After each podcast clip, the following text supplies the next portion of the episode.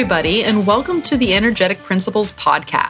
I'm your host, Melissa LaFera, an astrologer, tarot consultant, and all around creative from sunny San Diego, California. And this is the 27th episode of the podcast for the week of October 29th, 2018. So let's break it down a bit. Here's what to expect.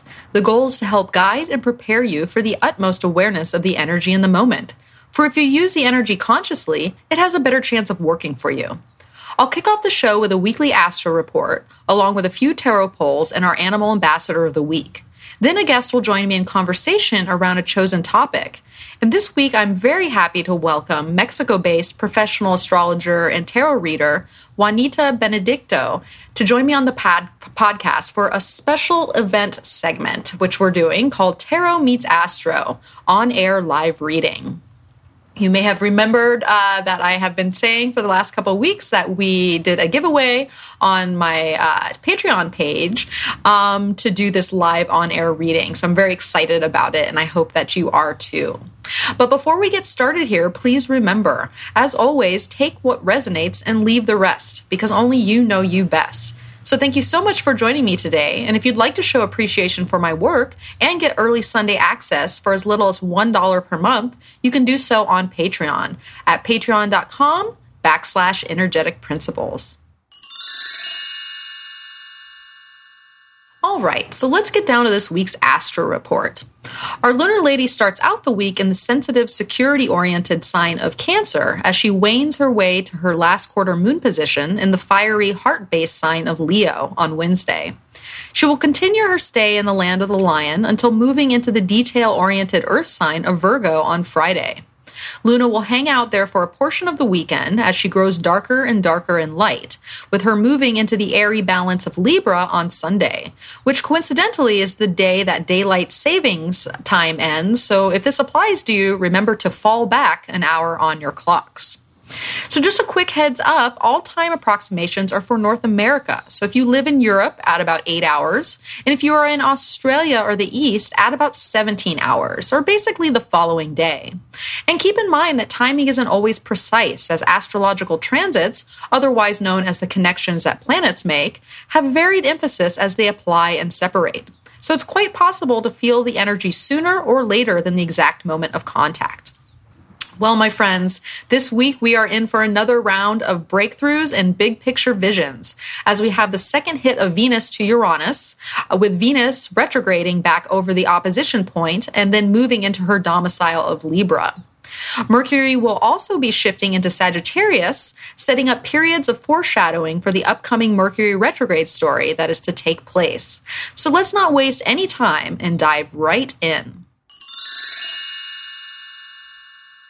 So we start out on Monday with the moon in Cancer, and she will make an opposition to Saturn uh, very, very early, a trine to the Sun also pretty early, and then a trine to Neptune. Uh, and of note, we have Mercury making a conjunction to Jupiter that day. Um, and this also happens very early here on the Pacific coast. So, you know, a lot of the action may have already played out in some way. Um, so as I read this, you know, know that it's kind of it might might have come, it will will come, you know, there it's it's just in the air right now. And it's also interesting to note um, that the last time that Jupiter has received a transit from uh, any other planet other than the moon uh, was when the Sun and Mercury uh, made a sextile to Jupiter back in September on September 11th and September 16th, respectively. Um, so it's been a hot second since Jupiter's got some contact with a planet other than the moon. So I think this is going to be very significant uh, uh, for that, but in other ways as well. But I digress. Let me get there. so now, when Mercury because if we think about Mercury, we're thinking about, uh, you know, communications, information coming in, news, uh, you know, logical and uh, rational perception of things or, or learning. And when we have a conjunction, we are setting up a new cycle. The energies are merging and becoming one. Uh, and what who is Mercury merging with? Well, that's Jupiter, who's all about expanding your worldview or uh, growing in some way, or usually showing some type of movement. And so when Mercury meets Jupiter, that planet of growth and expansion, our minds begin to open up a bit to understand the bigger picture of things. Our awareness is broadened from a, ra- a rational standpoint. And with this conjunction happening in Scorpio, from an emotional standpoint as well. So we're kind of getting a little rational hit and a little emotional hit, or maybe an irrational hit that is in line with our emotions. Um, and you know, many of us have been going through significant changes in our lives, and especially with this year's transit of Jupiter through the transformative waters of Scorpio.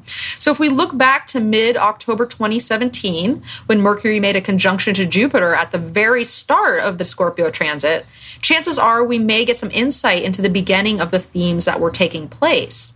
And now that they meet once again at the very end of the sign, I have a feeling we can honor just how far we have come.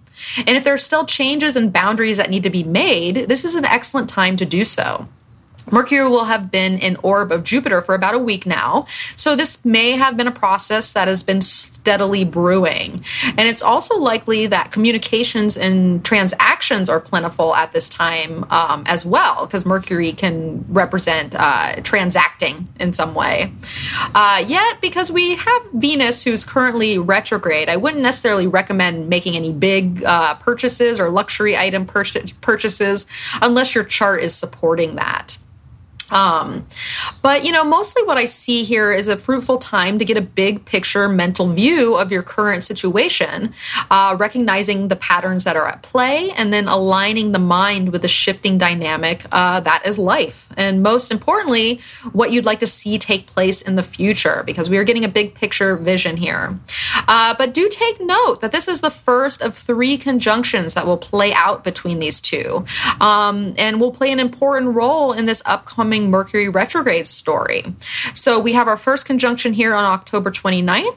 The retrograde conjunction of Mercury to Jupiter will be November 27th. And then the last conjunction when Mercury is direct again will be on December 21st. So you can expect more of your future story to unfold as the Mercury retrograde has us mulling over the expansion that we seek. So know that, that this is this is a process. So you know what you're coming to at this time is not the end of the matter. It's uh, kind of the start of the uh, the mental brew. And so the bottom line for Monday is we are seeing the bigger picture today as Mercury meets Jupiter. And with the moon in her domicile of Cancer forming a flowing grand water trine with both the Sun and Neptune, we are likely to find emotional alignment if we listen to Spirit, which will be seek, uh, speaking via the moon's trine with Neptune in Pisces. So there's going to be kind of that otherworldly feel where if we listen in, we might hear a little bit of uh, information or sense it that we can take away. Um, and you know, our feelings can now kind of come to terms with the shifts that have been taking place recently and finding security in the conclusions that are coming in. Um, but you know, energy may drop off later in the day, especially with that trine to Neptune, uh, making this a wonderful time to spend at home, you know, sharing a meal and spending quality time with your loved ones because that's what a moon in Cancer would like to do. Now, on Tuesday, the moon is still in Cancer, but we'll move to Leo um, later on in the day. It'll be about uh, 7:42 p.m. here on the Pacific Coast. Uh, and along the way, she'll make an opposition to Pluto, a trine to Jupiter and Mercury, and then a square to Uranus and Venus retrograde. And so, of note, um, well, we have Mercury that's moving into Sagittarius today. So basically, Mercury makes that conjunction to Jupiter and then hightails it into Sagittarius. And this will be a longer um, stay for Mercury and Sagittarius because we have that retrograde cycle that's going to be happening. So Mercury will actually be moving through um, uh, Sagittarius from October 30th until January 4th of next year. Uh, but it will briefly dip back into Scorpio to station actually near the degree that Mercury and Jupiter are making their conjunction, making Monday's transit a very important key to the Mercury retrograde story to come come. Um, and just so you know, Mercury will dip back into Scorpio from December 1st to December 12th. So that's when some awareness may come in in that realm I was just speaking of. But when Mercury, oh, so Mercury in Sagittarius. Well, you know, now that Mercury moves into the I, you know, I can see for days type of energy because Sagittarius is very expansive. It sees the, that big picture, the overall landscape. Um, but that could be a challenging placement for our Mercury, who is logical, system oriented, um, and likes, you know, fact oriented uh, versatility um, that the messenger planet is essentially. So, Sagittarius, being known for its Jupiterian tendency towards exaggeration and particularly in alignment with what one believes, you know, that's where uh, Mercury and Gemini will deliver the facts, but Mercury and Sagittarius is more likely to deliver uh, personal principles over the facts.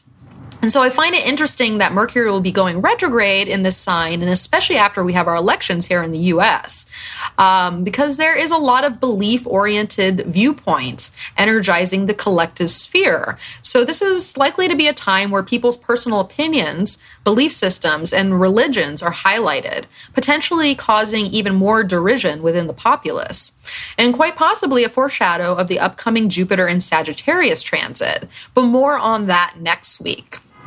What I will say, and especially since Sagittarius will be the sign Mercury will be retrograding through, that this would be a very fruitful period to get in touch with your own philosophy on life and to see if those beliefs still resonate.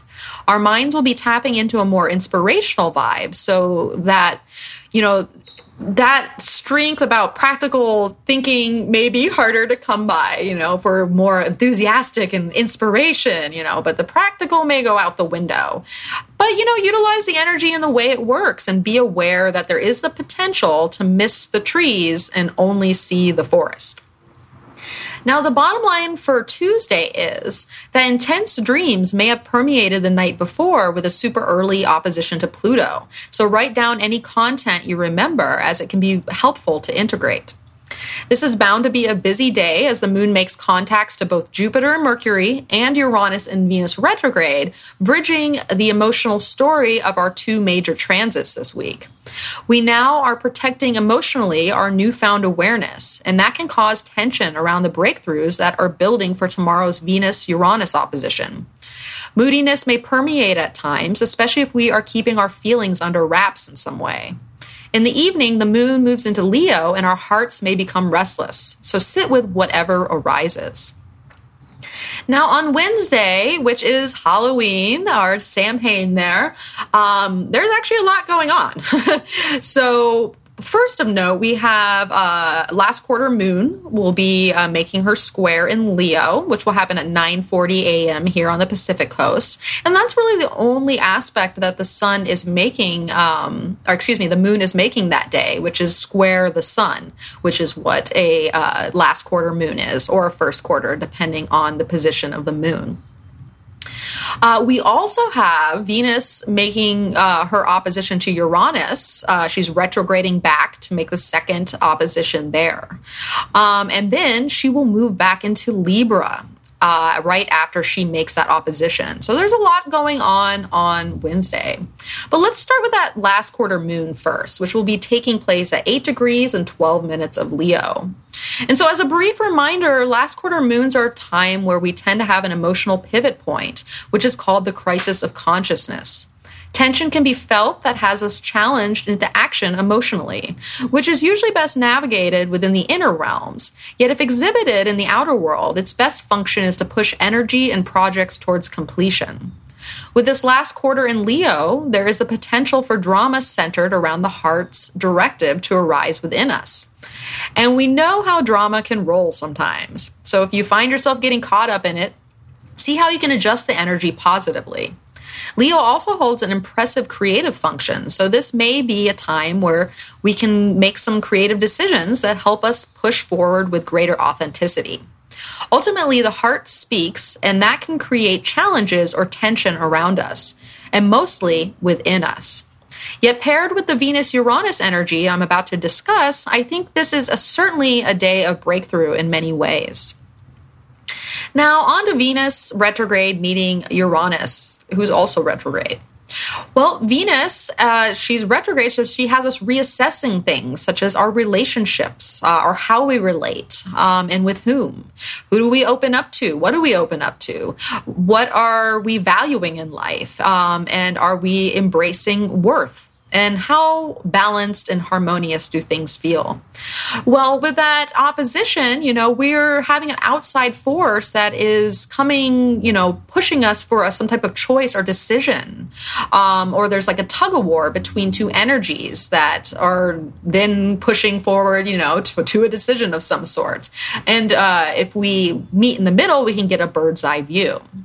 Well, what are what is Venus opposing? Well, that's Uranus, which is the planet of fast and unexpected change. When we have a turnaround around something, or we are awakened in some way um, because we need liberation from something, or we need to free ourselves, and this can create sudden storms in life. And so, you know, this is likely to be a pivotal point in this Venus retrograde cycle, as there's a wake up call that comes our way in respect to the Venusian themes we've been reassessing. This is not the first pass of this electric aspect, for if you look back to September 11th and September 12th, when Venus initially opposed Uranus, you are likely to get some insight into what is now being reassessed with yet another pass to go on November 29th and November 30th once Venus is direct. So this is a halfway marker in this transit story. And I will take, I will say that uh, I also mentioned when Mercury made that sextile to Jupiter, the last uh, aspect to Jupiter was around the same time that Mercury or Venus made her opposition to Uranus. So it's almost like we are repeating in some ways uh, that week in September that that happened. so just maybe look back and take a note there. Um, but because this opposition is happening at zero degrees of Scorpio and Taurus, there's likely an awakening in the area of where boundaries may need to be created, enforced, or removed in order to achieve the harmony that we seek, and quite possibly the objects that we desire. Perceived value has been shifting as Venus has been in her retrograde phase, and chances are the more you hone in on what you really want to open up to, there will need to be some shifting and protecting um, embraced in order to receive that desire. Relationships may be a little topsy turvy, and the unexpected could arrive on your doorstep, although it's likely that it will all be happening within inner contemplation as both planets are retrograde right now. So what, you know, what arrives doesn't necessarily have to be upsetting either, you know. It just can be surprising in some way and it can alter our awareness. And you may even be shaking things up yourself, as there will be a sense of restlessness disturbing the peace, uh, particularly with the dramatic last quarter moon that I just spoke of. We may need to liberate ourselves from an influence, particularly in the sphere of our relations and self worth, with internal decisions being made based on what we encounter. Our inner mechanisms are turning, and this is likely to be an important day for awareness' sake, and one where you may want to deviate from the norm a little. Loosening the rigidness of emotional boundaries may be what is needed to embrace an innovative understanding that is rooted in future sustainability. And so our Venus is getting awakened today. So look for uh, that rise in vi- vibration. And so, right after she is awakened by this electric Uranus, she's going to move back into Libra, uh, which is the land of her one of her domiciles. So right after Venus makes that opposition, you know, she glides back into her daytime domicile of Libra. Uh, and she'll be feeling more at home in the land of the scales, which also supports her ability to embrace balanced decision making. So much of the emotional material that has been sifted through now lightens up as the energy becomes more conceptual and based on ideals. She will be seeking internal harmony after integrating much of what she has learned since her ingress into Scorpio back on September 9th. So we're we're keep coming back to this time in September. So I hope that there will be some resolutions as she moves through her comfort zone. So stay tuned to see how it will go down. Also, if you haven't seen episode 23 of the podcast, where Kelly Surtees and I chat about Venus retrograde, this would be a great time to take a listen. Venus will station in Libra on November 16th and will remain uh, here until moving back into Scorpio on December 2nd. And so the bottom line for Wednesday, our Halloween day, um, is with all the transits going on today, it will likely make for a lively Halloween. And it may even be nice to put on a costume and escape at the end of the day, with the moon in Leo being a perfect time to get creative with our approaches. Internal tension arises earlier on in the day with the last quarter moon, and if we are not getting the attention we desire, there can be rather dramatic displays that take place, especially with Venus retrograde feeling a bit restless. Yet there's a warmth that Leo exudes, so I think by nightfall we will be more game to kick up our heels and have some fun and embrace that Halloween spirit. And so on Thursday, the moon is still in Leo, but she will make her way into Virgo really late in the day. So I would consider Thursday uh, as a whole for being a Leo day. And on her on her journey there, she'll uh, make an opposition to Mars. She'll square Jupiter. She'll make a sextile to Venus retrograde, and then a trine to Uranus, who's also retrograde. And so there are actually no aspects happening for the rest of the week because uh, I think we got most of our most of it out early on. So early on is going to be the uh, kind of the pivot points of the week. But you know, the bottom line for Thursday is is that the day may start off a little edgy as the Leo moon opposes Mars and then squares Jupiter, making the day a potentially irritable one at times. Yet there's a lot of energy to get things done and to commandeer your life in some way. And there may be the impetus to emotionally exaggerate or go a little overboard at times. So if you find that the size of your fish gets bigger every time you tell the story, pull it back a bit. And by evening, Luna will make a sweet sextile to Venus and then a trine to Uranus, which will help to move through any feelings of tension that arose earlier in the week, as the two paired off in opposition. So, that opposition I just spoke about, now the moon is coming in to kind of give opportunity and harmonize that a bit. And so basically, the moon is helping to bridge the Venus retrograde gap right now. And there's likely to be the opportunity for resolution or a clearing of energy that takes place in a positive way. Now, on Friday, the moon is in Virgo, uh, and she will make an early square to Mercury, uh, trine to Saturn, a sextile to the Sun, and then an opposition to Neptune. And so the bottom line for Friday is is you know happy Day of the Dead to everyone because it's the the Day of the Dead, the Mexico tradition, um, which is definitely celebrated here in Southern California. I just love all the the costumes and the the parade, and uh, it's just a wonderful holiday. Uh, so honor this is a great day to honor those uh, that have passed on in your life. So keep that in the back of your mind, or the front of your mind rather. All right, so now with the moon now cruising through Virgo and making a sextile to the sun, there is a sense of harmony that breaks through the day. We are likely to wake up feeling more stable and down to earth than we have all week. We will want to tackle the day and our tasks, and if anything needs an eye for detail, this is a great day uh, to do that.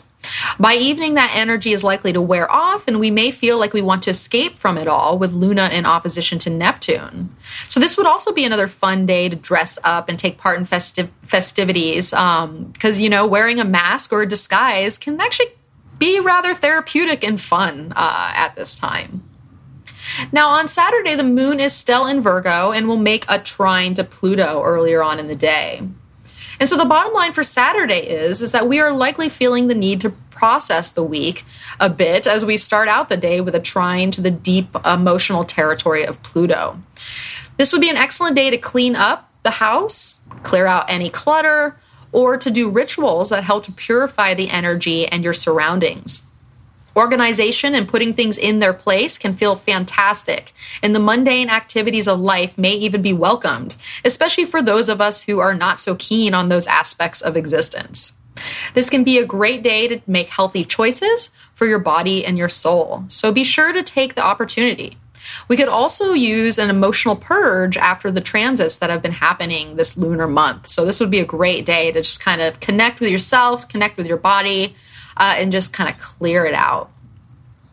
Now, on Sunday, the moon will have moved into Libra and will make a sextile to Jupiter very early on, a square to Saturn, and then a sextile to Mercury. And so the bottom line for Sunday is is that this is the day when daylight savings ends. So if you're in America, be sure to fall back with your clocks. Um, I think Europe was the week before. I don't know why we do what we do there, but that's the facts. now, uh, during the night, Luna slips into the balancing air energy of Libra, like, and so we wake up um, with a square to Saturn in the morning, um, which actually may cause us to feel a little distant from our ability to relate. Um, and boundaries and limitations may cause some partnership distress. Yet, a sextile to Mercury shortly after gives us the opportunity to talk it out or to communicate the framework we'd like to abide by. Regardless, we are likely to want to cooperate with others, as that is the nature of Libra. We may also feel the pressure of some tasks or chores that are on our plate, and in order to regain harmony, we will have to get through the lingering to dos do what needs to be done and then find time for a little social activity or conversation with your friends and family. If there has been any tension from earlier in the week, this can be a, a great day to smooth that over. And so, really, to wrap it all up, um, we have another breakthrough type of week again as Venus retrograde gets a shot of awakening from Uranus and Taurus.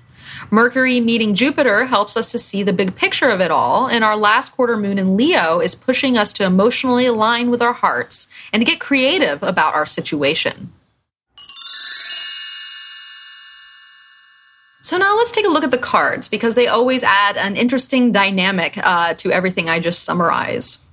And so this week I drew the Six of Cups as the focus and the Hanged Man as the grounding. And so, with the Six of Cups as the focus, we may be feeling rather nostalgic this week, especially the first part of the week when the moon is in Cancer. Memories may flood back in, and the past can look rather alluring, or we long for sweeter and simpler days. We may also find joy in spending the time to reminisce, in fact, the past may provide some insight for us this week. And if people that have been out of our lives come back in, there could be opportunity for reconnection or to make peace with something that needs resolve. Either way, it's likely to be positive. And with Venus retrograding and making prominent and unexpected moves this week, it would not surprise me in the least if, if past friends and loved ones kind of pop back into our awareness. Or we may find ourselves revisiting our family and our childhood in some way. We are remembering a part of us that feels like home, whatever that may look like for you. Now, with the hangman as the grounding, we may be a little hung up in order to connect with spiritual growth and the ability to find forgiveness. Paired with the Six of Cups, we can forgive the past in order to move on to what is next. For when the hangman appears, it's quite possible that something may need to be sacrificed for the greater good, as this card finds its place right before death in the major arcana of the tarot. In this time of suspension, we can tap into our prophetic visions and the enlightenment that they can bring. There may be outer forces that are bringing about the need to surrender and sacrifice. So just go with the flow and know it will be all right in the end. Last but certainly not least, this show is brought to you by this week's animal ambassador, the giraffe.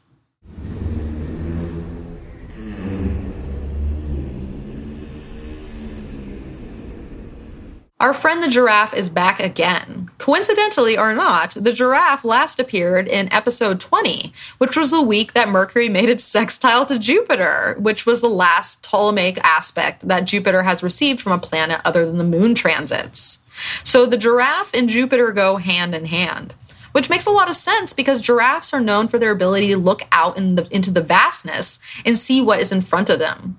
This week, we are getting a hit of foresight into our stories, and we are able to see what is in store for the future, or at the very least, what we would like to create and birth into being for the future. So, if you find yourself only focusing on what is right in your face, you may be missing out on the bigger picture. So, pull back and zoom out to take a better look as we have the opportunity to gain greater clarity at this time, because essentially a new cycle is beginning. Everything we do in the moment adds up to the end game. So stop and see if your present actions are facilitating the long-term goal. And if not, open up to enlarged perspective on on the matter. Now that I think of it, this would actually be an excellent week to do a vision board to help align your vision for the future. So, taking the time to do such an activity may prove to be very powerful right now. So, get your visions out there um, and, you know, get it on paper what it is that you see. It'll help the manifestation process. Now, if you would like to go deeper with the energy of the week and how it will interact with you personally, I encourage you to check out my tarot subscription on Patreon. You don't need to be an expert at the tarot. You can be just starting out because tarot is really all about practice uh, and gaining insight as you use the cards and you journal. So each week I release a new custom spread um, where you it's aligned with astrology, so you can kind of get card placements for the astrology aspects that I speak of. Um, and it's a very enlightening process, I have found. And so last week we worked on full moon fever because we had that full moon uh, in Taurus. And this week we're going to be working on seeing into the future since we have such a future oriented week. So if you want to find out more and to check out a freebie spread, you can do so on Patreon at patreon.com backslash energetic principles. Okay, now let's meet our guest. All right, I'm so happy to welcome this week's guest, Juanita Benedicto. Thank you so much for being here. Hey, I'm so happy to be here, Mel. Oh, I'm happy to have you. Uh, Juanita did live here in San Diego, and I got one uh, one meeting with her live in person, and it was fabulous. We talked for hours, so I'm excited to have her here. Uh, but before we get started, will you tell the folks a little bit about yourself? Sure, I'd love to. Uh, my name is Juanita Benedicto. I have had a lifelong interest in astrology and tarot um, and kind of played with it for the last 14 years. And then the last three years, I got really, really serious and started studying and studying and uh, have gone the traditional route using whole sign systems, but also the, the whole house system, but also, uh, you know, trying to have a modern approach as well. And so now I'm living in beautiful San Miguel de Allende, Mexico, where I work full time with astrology and tarot, braiding the two together to just provide a, a helpful direction for my clients. Ah, I love it. And I just, you know, I imagine you living in paradise. That's how my that's my vision of Mexico. I know. And you're in more central Mexico, right? On the yeah, yeah. I'm drop dead in the center of Mexico. Yeah. How cool! Yeah, it's it's great. Well, I definitely recommend you checking out her Instagram page, which I'm sure we'll share all the details for later. But uh, she always has wonderful pictures um, with the cards she shares, and sometimes you can get some of that Mexican flair in the background. oh, and we were talking earlier how we were having spotty internet issues occasionally. So if any one of us drop out, you know, hang in there, we'll be back. yeah. um, but I'm so excited this week because we are uh, we're it's kind of a topic, kind of not really. It's our on air uh, live reading giveaway that uh, we've done for the last couple weeks. Um, focusing on tarot meeting astro which both juanita and i uh, pair together cards with astrology and so um, we're going to be highlighting her process here today but i'm so excited to just you know share because i don't you know i'm sure a lot of practitioners out there do that but it's not all that common. Usually you use astrology or you use tarot.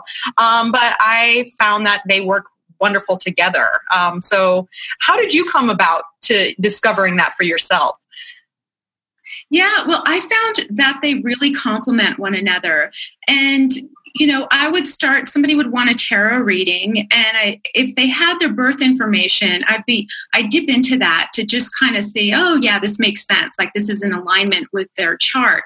Or sometimes they would just want astrology, and I might pull a couple cards to confirm what I was seeing in the astrology. And then I thought, why don't I just weave these two together? It, it makes so much more sense. And I found that since doing that, the readings offer more insight. And so I start with the tarot first, uh, using the numbers that the client has provided ahead of time, and then create the whole shell, the template from the tarot, and then confirm the messages that I'm getting from the tarot by looking at their natal chart, their progressions, and their transits, and then kind of pairing. Like you know wine food pairing i do tarot astrology pairing and it's it's lovely. It works well. It, it really does. It's it's surprising. And I mean, I kind of fell into it myself actually when I uh, had my original podcast that I did with Shauna McGrath called uh, The Feminine Principle, um, where we did astrology each week. And when we started that, she brought it up to me and i had had the the thought right before she brought it up to me that maybe i should bring some tarot cards in. And she's like hey mel you should bring some tarot cards in. I was like okay well this is a sign. Um, and yeah i just ever since then i've just been having it you know doing it that way. And I, I love it because it's so interesting. I don't know if you find this as well, Juanita, but I find that a lot of people try to come to me for tarot over astrology, even though I think that I'm more you know versed in astrology. And so i was like well let's get these two to meet so everybody gets the best of mm-hmm. both worlds. Yeah. Yeah. Yeah. You have a unique process though. You you know i'm just doing kind of a spread after the fact blah blah blah. But you have a unique numerical process that you use. Is that right? Yeah. It's it's basically come up through trial and error you know, I finally found, uh, you know, this is what's going to work. And so uh, when somebody reaches out to me um, and they want to set up an appointment, what we do is they'll send me seven numbers, one through 78 for the number of tarot cards in the tarot deck. And uh, then they might send me also some concerns or, or topics that they would like to cover. So then after, and I ask them to like kind of sit and meditate and be serious about this. It's not just kind of like pulling numbers out of a hat. It's it's really setting an intention, asking for guidance. What do they want from this? And they set up like this sacred space and time to meditate on those numbers and send them to me. Once I receive the numbers i then i feel connected to that person and they're in my mind. I look for signs around me. For instance once there was a walking stick the little insect on my door for two days while i was working like in contact with this client. And i used the walking stick in with the reading as well as part of the symbolism. So I will then lay out the 78 cards and then I will take their numbers and then I count out the numbers that they've given me. And then those correspond to the tarot questions. And so then I turn those over, match them to the tarot, work on the tarot. And as I'm working with the tarot, I'm looking at their chart for confirmation. So if they've just pulled like the first card is ten of swords. You know i know that they've just gone through something pretty dramatic. Mm-hmm. um, and so i'll look for their chart like what's happening that speaks to this energy right now.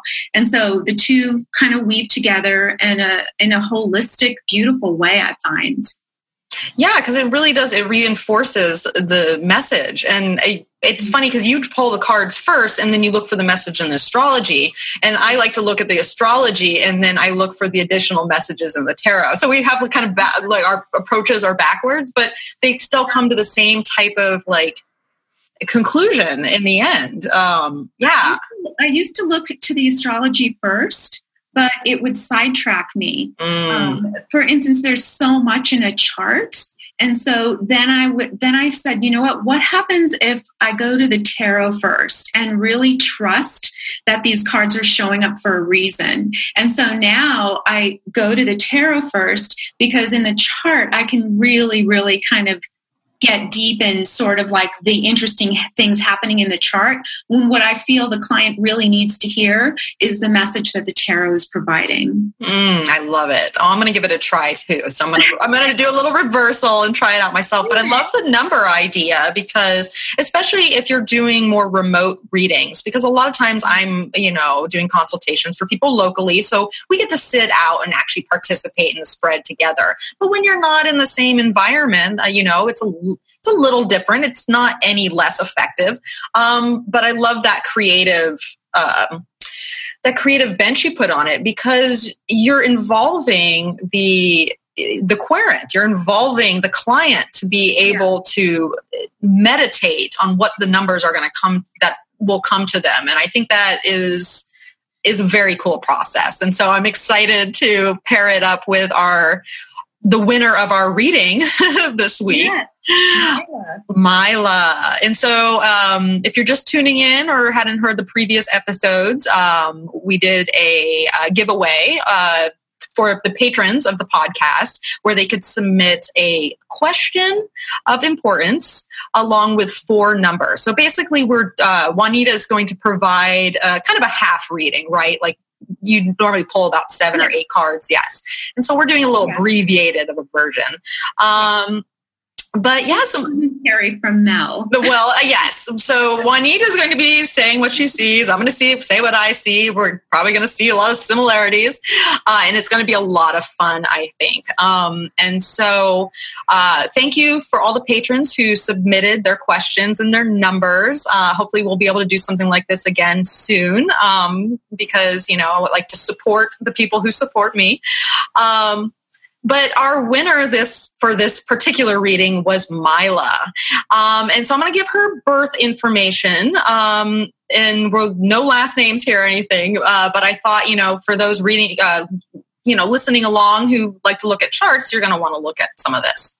Now, Mila was born on March 18th, 1979 uh, at 7 a.m in Culver City, California. And I hope you're close to that, Mila, on that 7 a.m., because that is a very rounded number. But luckily, her ascendant um, and her moon all kind of fall, you know, in, in signs that are not, they're not going to be contested for time. Um, so, yeah, all right. Well, Juanita, where should we get started? Well, why don't we talk about uh, the four cards? So, um, the what they what they mean. Okay. the first card that was pulled is Mila right now. The second card that was pulled is What's in the Way. The third card is a positive step forward.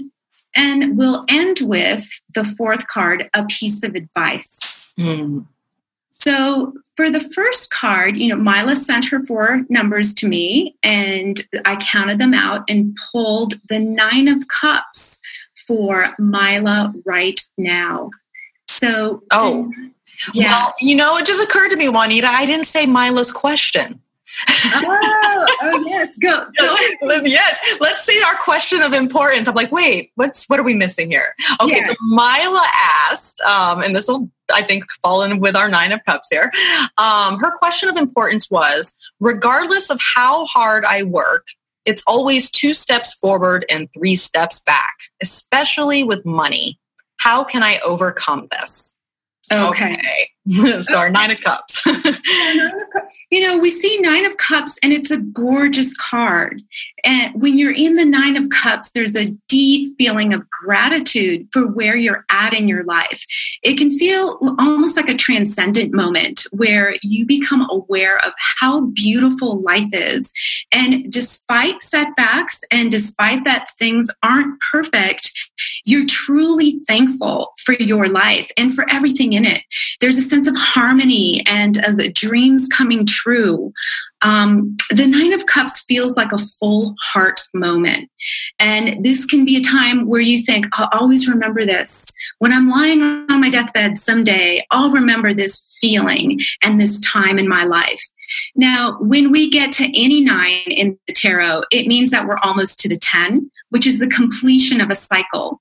This card could mean that Mila's putting the finishing touches on something, or she's clearing out an old pattern, or she's preparing for a new beginning as she moves forward to complete a cycle. Now, this is a beautiful card, you know, and and we'll talk about more of Mila's stuff going on right now because she's going through some pretty deep transformative transits and progressions. So to get such a like heart opening, beautiful card it, and it's so positive may not exactly speak to what her circumstances are, but I believe that tarot always gives you the message that you need to hear. So what Mila needs to hear from this card right now is that she has a beautiful life and a beautiful chart.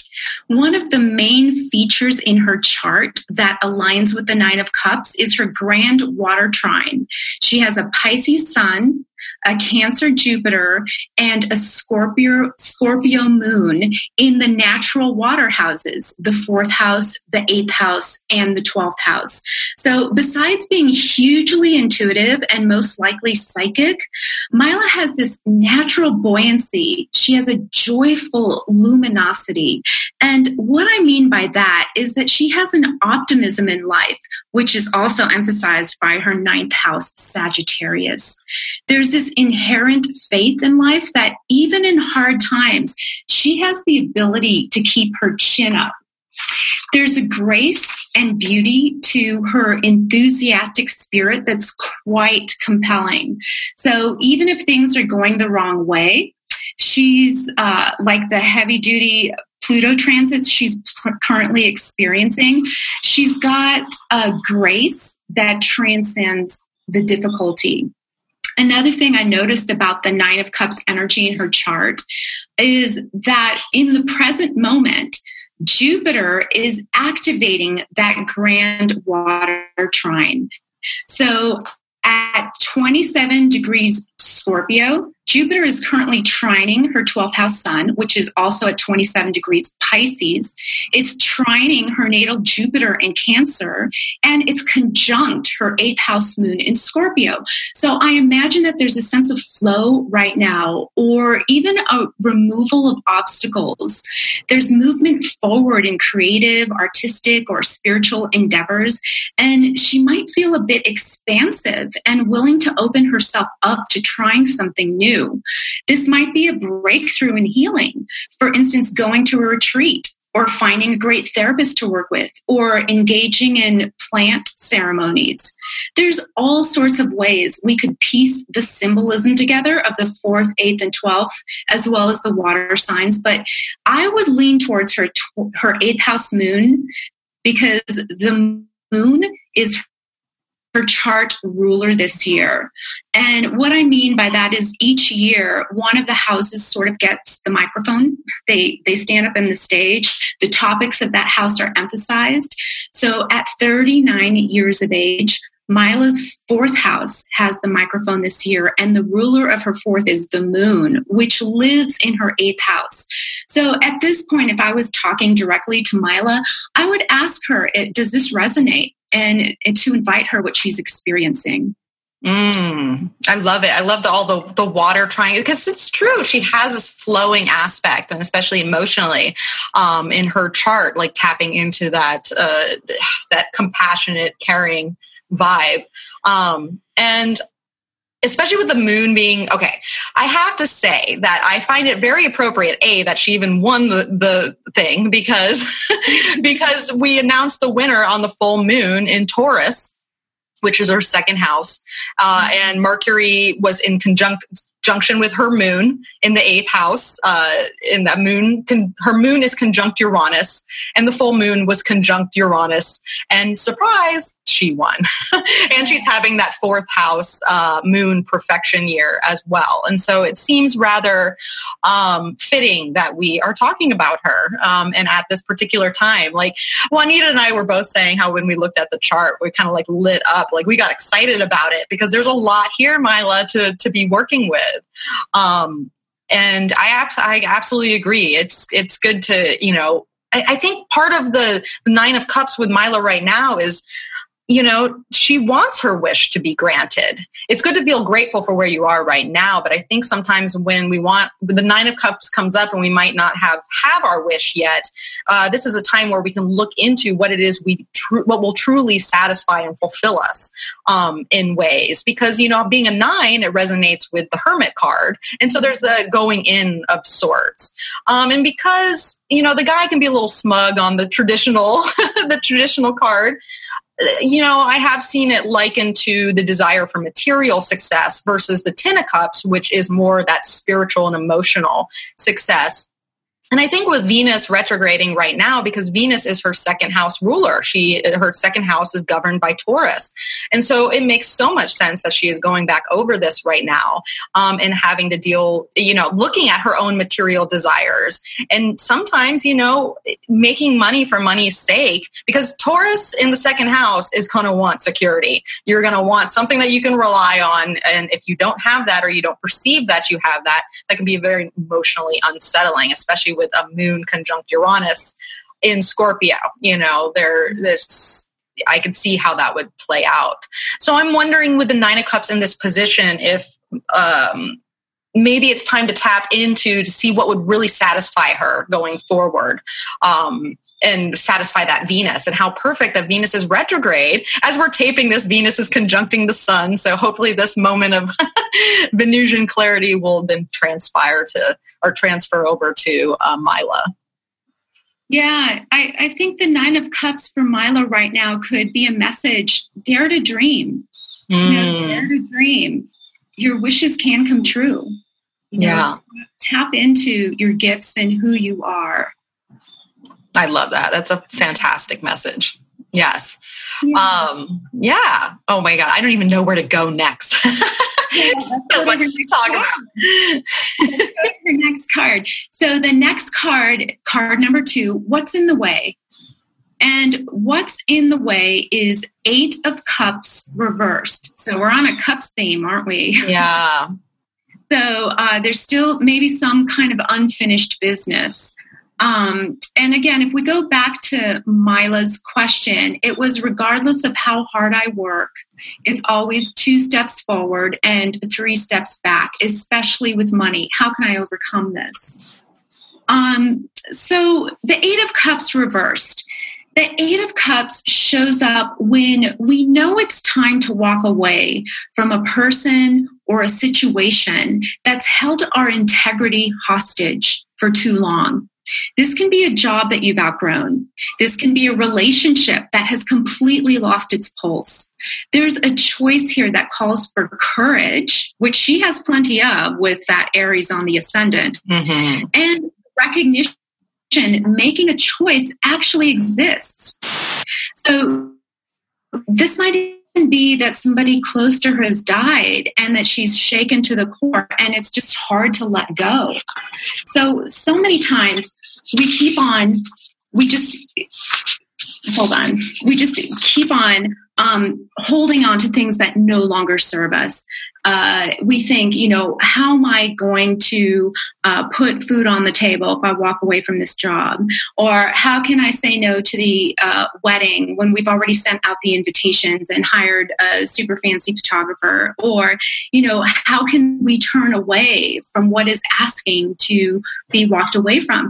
Sometimes I think of the Eight of Cups reversed as you've got your spiritual GPS on and it says you need to take this exit and you're like, what? That doesn't make any sense. Uh, this highway is going to get me there much faster than this will.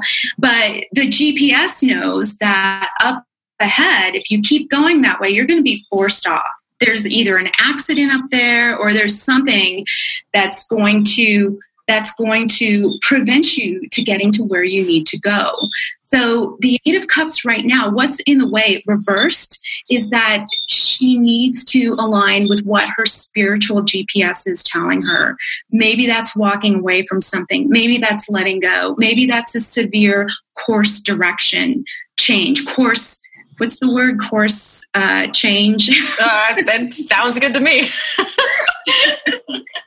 um, yeah and and and that that's hard to do. That's a really hard thing to do. Yeah and well and if we think about eight of cups i mean we're we're once again back on the emotional matter. Like i think a lot of what mila is dealing with and especially this being a moon perfection year in the fourth house is foundational matters our emotional foundation and how that is helping her or not so much. Um, because maybe there is something that she has to move away from emotionally like the eight of cups uh, you know upright and, and she's just not doing that. Or or she's you know trying all these other avenues and kind of wandering around aimlessly um, you know thinking something's going to work here something's going to work here. But really it's like this foundational issue that has to be changed before she's going to be able to uh, you know fully move on and and get to this this like you're saying, we're looking for the spiritual exit here. Uh, mm-hmm. Because I think like what I'm seeing a lot with some of the cards that we pull and some of our transits and having that second house, um, Taurus, um, uh, Venus ruler for there is that, you, and okay. So much to talk about. I don't even know how to get it out here. Okay, so well, her midheaven in you know that career point because usually you know where how we get money is usually tied up with our career and what we do for a living in our work lives. Um, and her in, her midheaven is in capricorn 11 degrees capricorn for the 7 a.m birth time. Um, and then that is disposed by Saturn, who is in Virgo, conjunct her North Node in the sixth house of work yeah. and daily routine and things like this. Um, and ha- having Saturn in Virgo, you know, Virgo needs something meaningful, that needs a purpose. Um, and so I'm wondering if what Mila is doing for work right now or how she's been approaching it has been, you know, going for things for money's sake or like this has a good wage or I think this will work or I can stand this or, you know, or I don't like this place I'm going to move here. And so maybe there's like a, a, wandering quality that happens where she's going from job to job, um, you know, for that mutability standpoint mm-hmm. with Virgo. Um, but really, maybe what needs to be broken through here is more of that purpose because that second house ruler and how she's going to get that livelihood and that money is Venus, who is in Aquarius uh, and happens to be square the moon. So I'm thinking there's some emotional tension, especially since the moon is conjunct Uranus, where the moon can get in the way of her own self worth and her own value. Um, and so I'm thinking that mo- a lot of this eight of cups re- reversed um, business might be you know around that that meaningful spiritual work and with that venus in aquarius um, Aquarius wants to, to help and be of be of good for you know nonprofits, humanitarian pursuits, um, all that type of stuff. So yes, Mila, what are you doing for work? That is the question. yeah, no, I'd be, I, or what do you want to do for work is yes. You know, when, when, so I take the eight of cups reversed and when I paired it with her astrology and her chart, um, I see that Mila's ascendant is in Aries.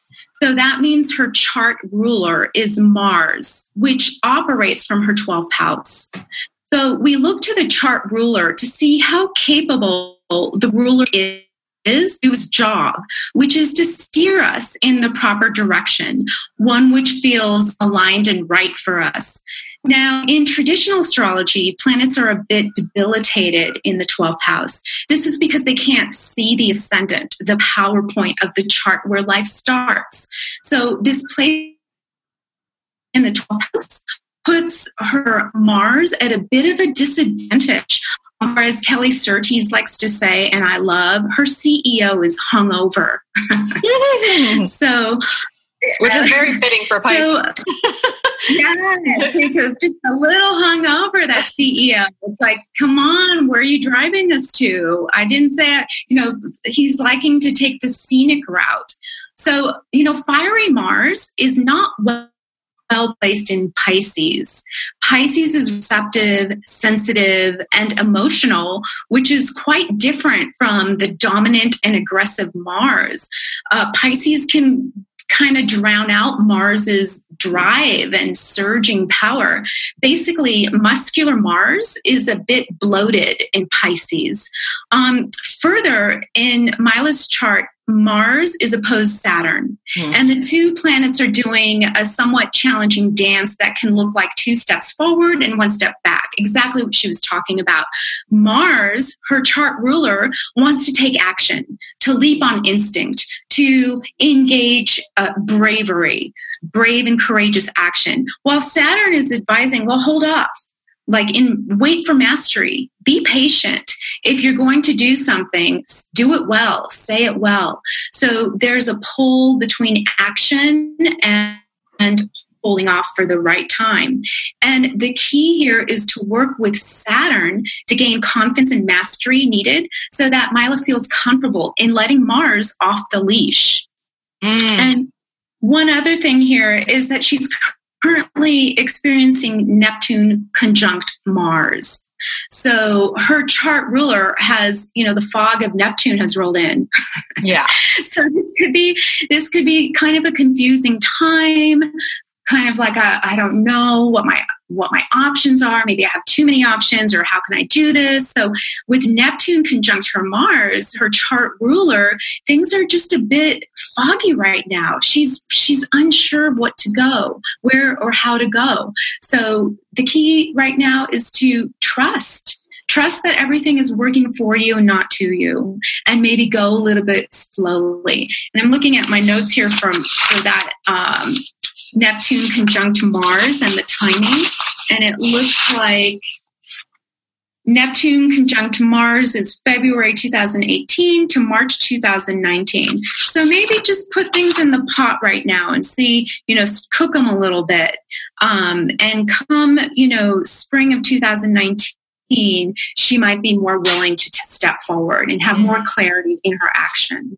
Yes, and I can see some transits coming up for that that we'll talk about here later. But I, you know, I want to pull back to that Mars uh, opposition to Saturn, and especially that Neptune is, you know, conjuncting Mars right now, because that means, you know, your action, if it's a little bit hungover, that's CEO of the chart, um, and in Pisces, a double-bodied sign that's kind of can go a couple directions at once, um, and then Neptune is adding some fog to that, and so actions might not necessarily pan out in the best of ways right now, or what we try to go after or go towards it might disintegrate within our, our hands mm-hmm. um, and i'm wondering if that you know two steps forward three steps back is really aligned with the idea of mars conjunct her south node opposing saturn who's conjunct her north node so when she makes movements um, you know especially from maybe a you know, a desire realm to fall into that nine of cups where I was thinking about more material success.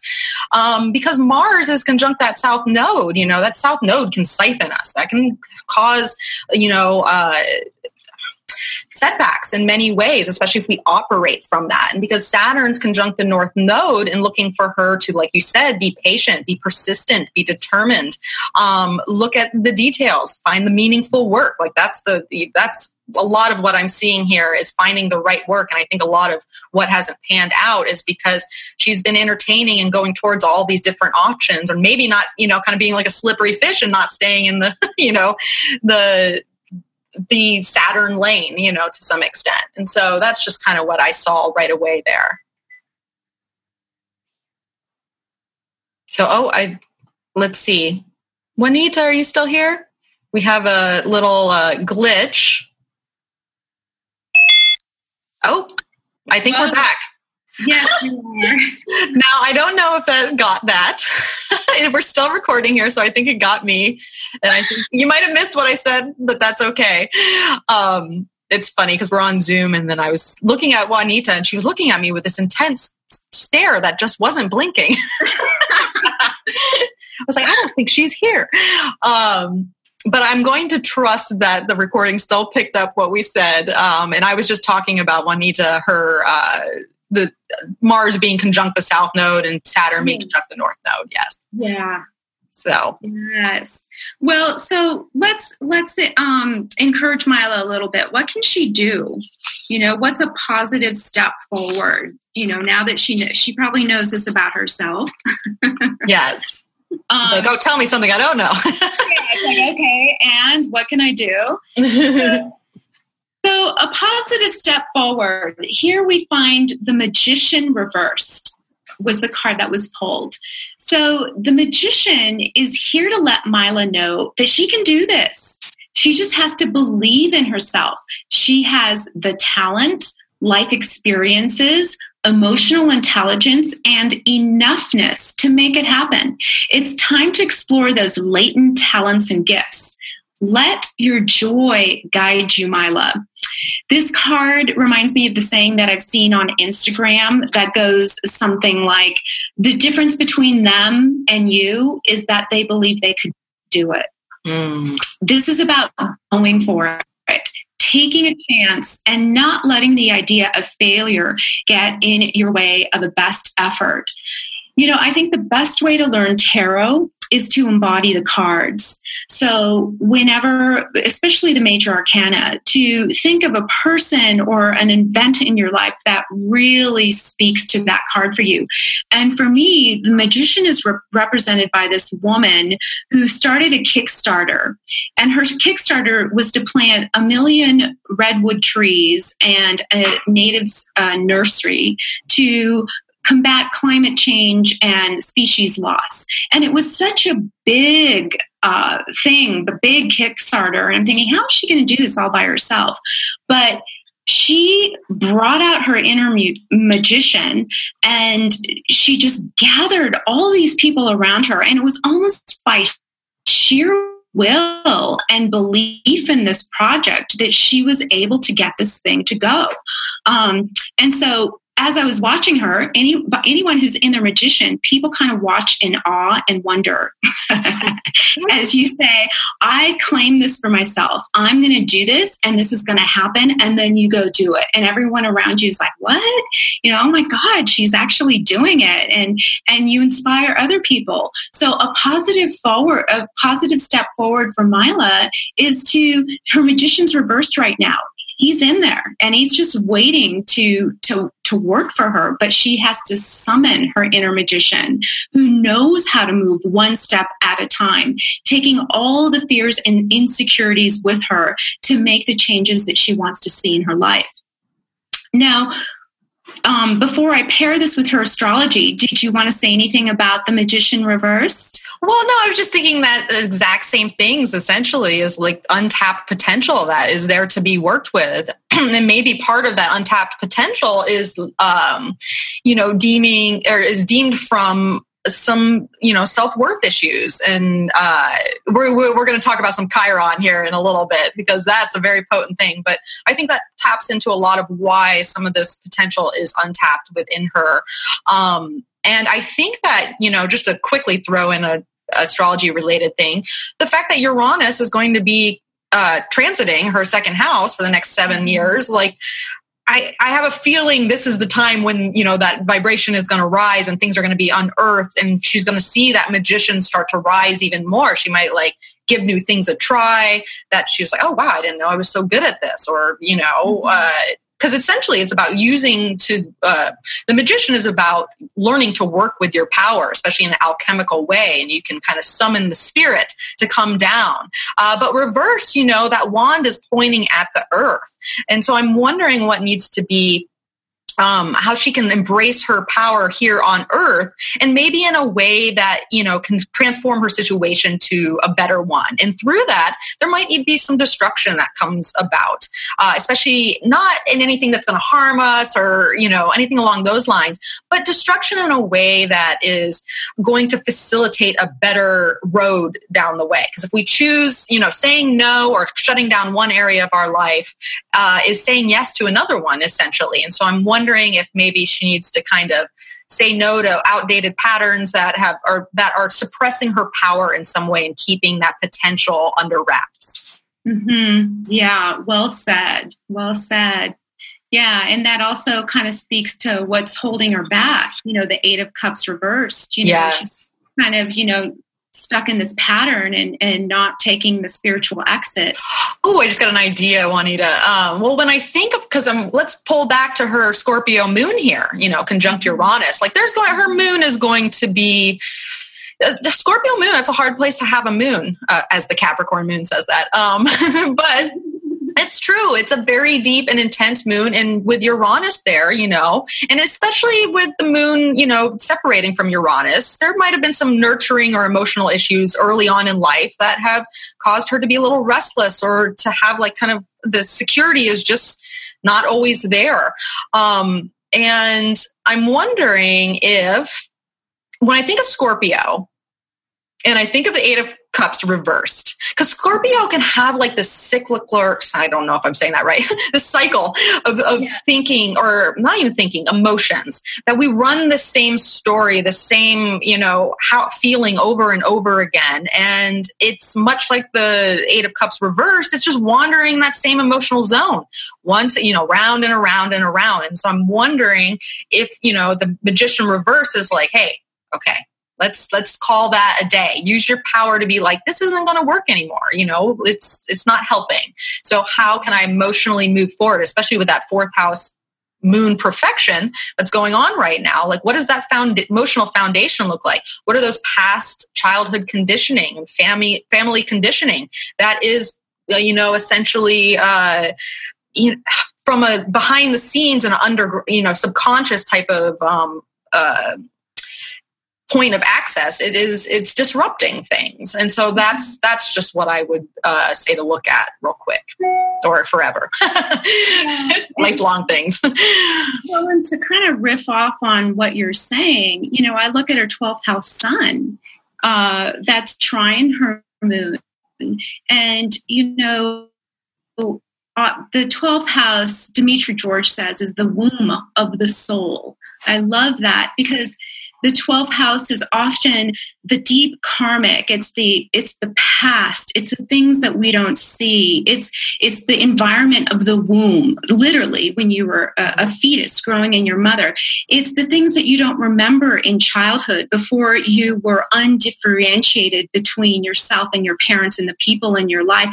So you were this giant sponge that took on the feelings and and you know they became everything was you. You were just one giant unit. That's all 12th house 12th house is also ancestral pain and trauma that uh, can get carried on. It's the, the collective, the unconscious. And sometimes it's my belief that people with a strong 12th house signature have signed up to carry and purify that collective trauma or that ancestral trauma. Um, and so this could be a time that she knows she has a mission. She's she's compelled. She's starting to hear the summons, but her you know her second house Taurus and uh, her need for stability and practical thinking and um, uh, you know it, this, there could be a scarcity mindset that if I actually go and do this thing, how am I going to how am I going to pay my bills? How am I going to survive? But but with that twelfth house sun and the things that you just talked about, her eighth house moon are are summoning her right now. You signed up for these things for a reason. It's mm-hmm. time to get busy. Yeah, and so you know back to a, a positive step forward. We're talking about like she has the goods she's got these talents and these gifts. And and right now if i pair this with her astrology she's uh, now her progressed moon is in a new moon phase. This started about eight months ago where she came into a new moon phase.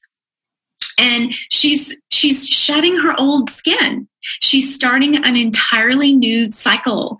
This is the time to start vision boarding manifesting, intention setting. It's time to get that inner magician working for her and setting goals and cultivating those new moon seeds.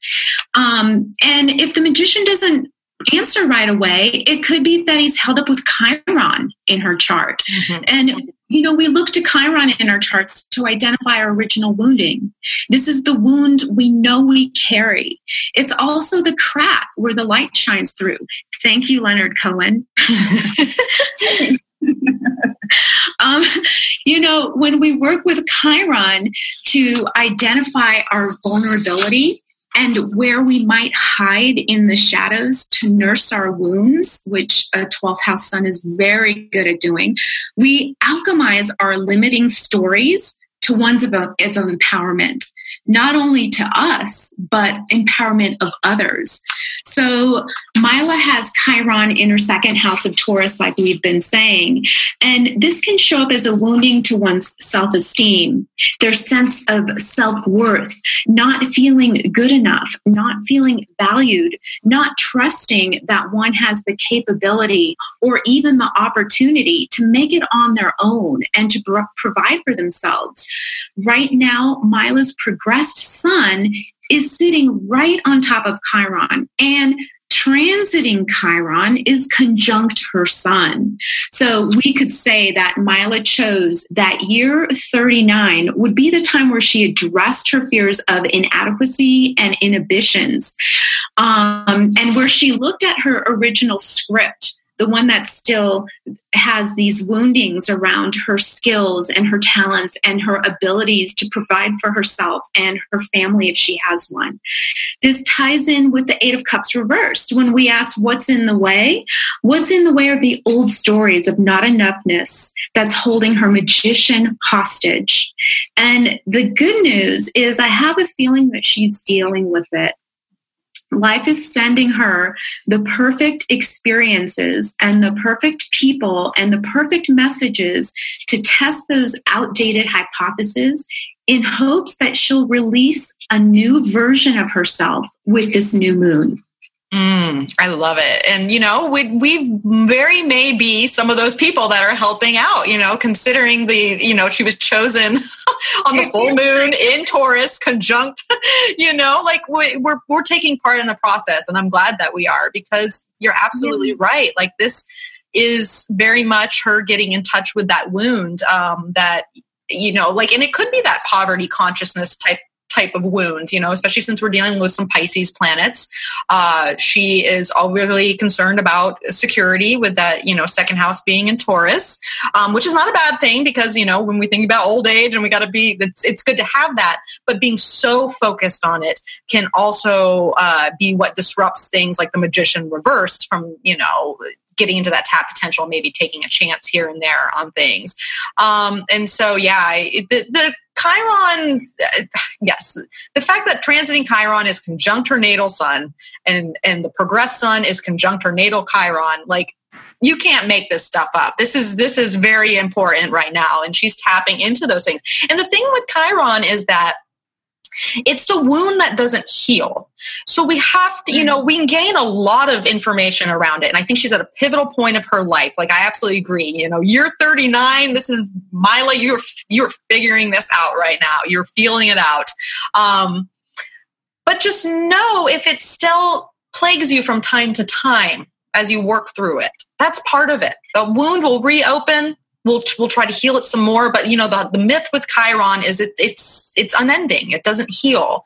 But we can make it as as much uh, you know as we can work with it by using our wisdom because chiron was also a very wise healer teacher you know philosopher type of person. So let's get that wisdom in there to see where maybe some of these wounds just don't make sense for you anymore. Like they just don't logically, you know, practically, you know, pan out. Mm-hmm. Absolutely. You know, and Pluto's kind of doing a doozy on Yes. One or two. I don't mean to laugh, Mila. I've had my own Pluto transits. I feel you, girl. Yeah, you know, Pl- Pluto is square uh, natal Pluto, and it's also square her ascendant. And in her chart, natally, Pluto opposes her ascendant. So you know, if we talk about Pluto opposing the ascendant, this is this could be a signature of giving your power away, mm-hmm. you know, or attracting powerful people in your life that reflect your own power back to you, but you project that power out on them until you learn to embody your own power. And as she's going through these these transits, these deep purgative, purifying Pluto transits, this is like going into Hades. And this is bringing up all the dredge and seeing, you know, what's true? Like, where have I given my power away? What is real for me in terms of emotional depth and intimacy with others? And this is a time where all this is coming to the surface to be healed and to sort of upgrade you know who she is and how she presents herself to the world so it's it's an exciting time for her. And i you know it'd be really interesting to talk to her about how all of this is you know unfolding for her. Yes. Mila we might have to do a zoom call.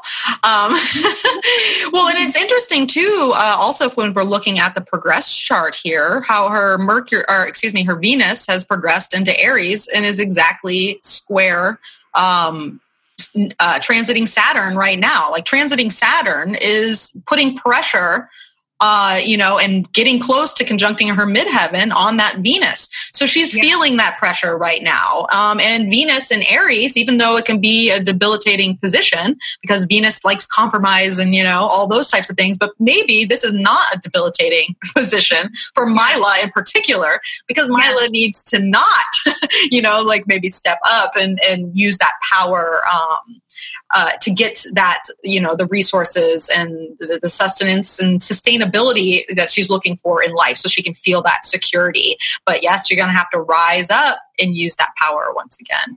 Yes the you know the progressed venus in aries is advocating for her. It's her advocate. It's saying think of your needs and what you need right now and yourself and go for that you can do it. You know in aries venus has to operate on her own devices. Mm-hmm. she's not you know in her fall she's not having all this these help attracting. She has to go out and get it. So venus as an advocate in aries is saying you know not in these words exactly but i want to say be selfish. You know, think of yourself put yourself first. Oh yeah. And is that easy for a pisces to do it's not unless they have their venus in aries Yes. well, we found it very appropriate that we got Mila as the chart because Juanita has plenty of Pisces energy. And so it seemed rather fitting that you were speaking to her. yes, yes. No, she's, I love her chart. She's really, you know, when I looked at her chart, the first thing I thought is that she's a spiritual warrior. You know, she's got some badass energy in here that is a that's a full on compliment. And you know this time she signed up for this time and this is you know transforming her. She's in the cocoon ready to come out as a butterfly. And i think the reason that she got such a beautiful first card which was the nine of cups like your dreams coming true the wish card is to tell her you're on the right path like this is you and you've got that natural optimism so whatever spiritual quest whatever hero's journey that you took on you're getting there you're getting there, and you can do this with this joy and the inherent optimism that you feel in life. Mm, yes, yes. She, yes, it is a very beautiful chart, I have to say. Um, and I think, you know, and I, there's just plenty going on right now that really facilitate the things that we're talking about right now. I can't reiterate enough, you know, Venus currently retrograde that are looking at these issues because Venus only doesn't go retrograde all that often. Um, and to do so uh, in the sign that is opposite her second house, you know, in the eighth house there, uh, she's getting a lot of insight right now. And I have to say uh, that the week that this episode is airing, we have Venus retrograde opposing Uranus. And so I think that this week alone, just having, you know, and it might not just be us talking about it, it might be what she experiences out there in the world and her own conclusions on an internal level. You know, I think as, as, quickly as this week, Mila is going to be getting some awareness and an awakening around these issues. Yeah, it's all connected it's all connected. And and this offering here is just a part of many messages that she's re- receiving to step in and to heed the summons. Yeah absolutely. All right so we have one more card to go right? The last card is a piece of advice. And this piece of advice comes from the page or the maiden of pentacles so, the Page of Pentacles, uh, she reminds us that success doesn't come overnight, but with persistence and ambition, it will arrive. She shares that it's okay to be uncertain and wobbly when we first start unpacking our vision, and that this is all part of the process. A person has to be willing to go through birthing pains and put time in to achieve excellence. Sometimes in this process, the ego will take a hit as we make mistakes. No biggie. Just brush yourself up and get back up again. The, the Page of Pentacles reminds us to be practical, invest time into study and practice, moving one step at a time, which I believe Mila's Saturn would love this advice. yeah. cultivate your vision in the space of one year, Mila's going to look back on her path and see how far she's come. Um, so when I looked to her astrology, um, I paired it with the, her 10th house. So the pentacles rule the earth signs. So Saturn entered Capricorn last December. And when it did, it began influencing Mila's 10th house of career, public life, reputation, and societal recognition. So for the next two and a half years, as Saturn transits Capricorn, Mila's going to experience reality checks as Saturn goes around kicking the tires, so to speak, of her 10th house. A really important time for Mila will be at the end of December 2018 when Saturn passes over her midheaven and trines her natal Saturn. This could be a time of stepping up and accepting a new role of responsibility, or she could receive an important recognition at this time, or Mila will be rolling up her sleeves and making a serious commitment to diligently working on something that will pay off with real results in time. This is all Saturn speak. Mm. Well, and it's perfect, Juanita, because her progressed sun is trine her progressed Saturn is uh, the, the, way that's retrograding back. It's getting really tight here. Um, and then just that progressed sun and well, and then Chiron, her progressed Chiron is exactly trine or her natal Saturn there. And so she's getting a reinforcement through that, you know, progressed awareness of the wound that needs to change, you know, what she would like to, you know, new uh, work that she would like for herself because Saturn does sit in the sixth house. Um, and so I, I agree, especially that the end of December, like you were saying, and also we have that uh, partial solar eclipse that will be happening on January 5th, which will be uh, conjunct her midheaven, uh, and Saturn will be exactly conjunct there as well. So I look at this as another representative of a completely new chapter beginning with her work and career, because that midheaven point is in Capricorn, which is, you know, represented by Saturn, who is in that sixth house. Um, so I think that, you know, over the, the first six months of 2019, there's going to be a lot of movement there. Um, but, you know, we always have to think of Saturn and its nature in general. Um, and back to the advice you gave earlier, you know, we got to think about patience, persistence, endurance, looking at the long term, taking your time with it.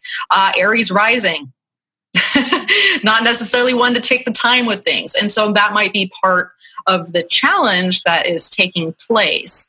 Um, but I, you know, it, it seems to all be panning out in in ways that are going to be strengthening her and um, so I love the having the page of pentacles or the maiden of pentacles, uh, in case you want to know how it translates into the you know Rider Waite. Um, and I think having the page of pentacles there too, you know, if we think of just pages to begin with. You know, this brings news. So chances are maybe some news is going to come down here um, that you'll you'll hear about. Um, and Pentacles, you know, as being an Earth sign, it's more receptive. So you got to be, you might have to be receptive to what comes in and be open to it because that's the thing with Venus too. Is um, you know Venus opens up, it receives, doesn't go after it you know takes in and embraces um, and so there might be some boundary issues there that you know you know how open are you to what comes your way as well um, and once again, that page of pentacles, I think, really taps into making a difference as well and finding that meaningful, purposeful work and like starting it from scratch and building it up, you know.